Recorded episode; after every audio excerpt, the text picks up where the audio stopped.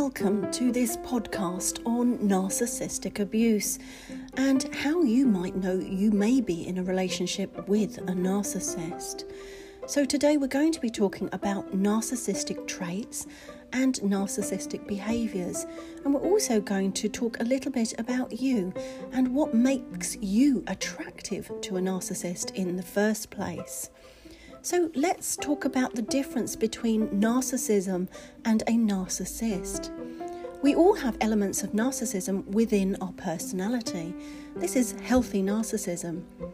But a narcissist, however, is someone who's actually been professionally assessed as being one. And it's quite rare for that to happen. So let's have a look at some of those behaviours and traits. Now, the first of which is entitlement. A narcissist likes to be treated differently. The rules simply do not apply to them, and they may even break the law. There's grandiosity, they have grand dreams and grand ideas, and of course, the supreme self importance. They come above everybody else. Their needs are more important than yours. There's also the lack of self control. They don't like to accept limits. They're very demanding of what they want, when they want it, and they simply cannot tolerate having to wait or be refused. There's also attention seeking and search for recognition. The major thing to look for is the controlling. Control or be controlled is one of their mantras, and because of this, they have a mistrust of others. They also may have very high levels of perfectionism. So let's also have a look about some of those behaviors. If you're in a relationship with a narcissist, these will be very familiar to you.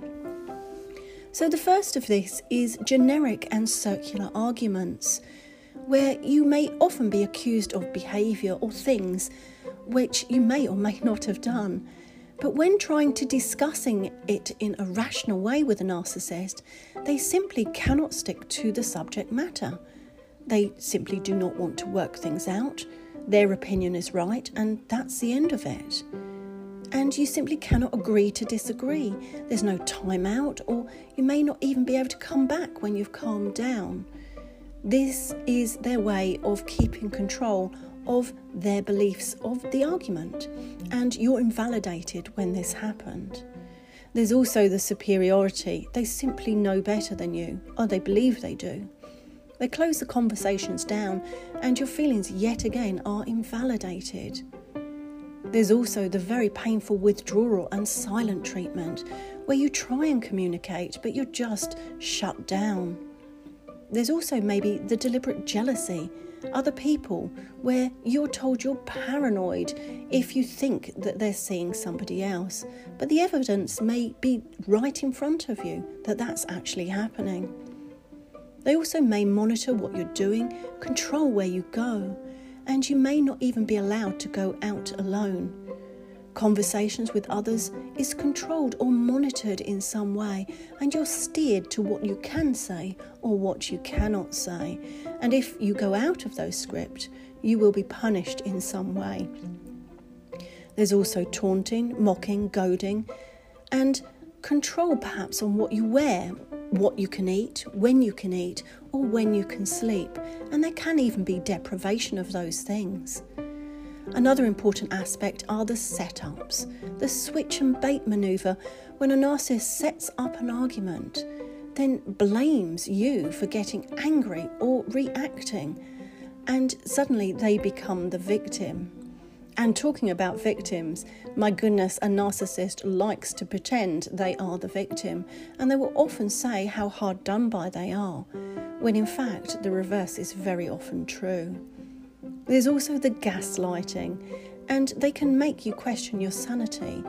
For example, changing clocks and telling you to meet at a certain time verbally, and then turning up at a different time and asking why you were late or why you were early.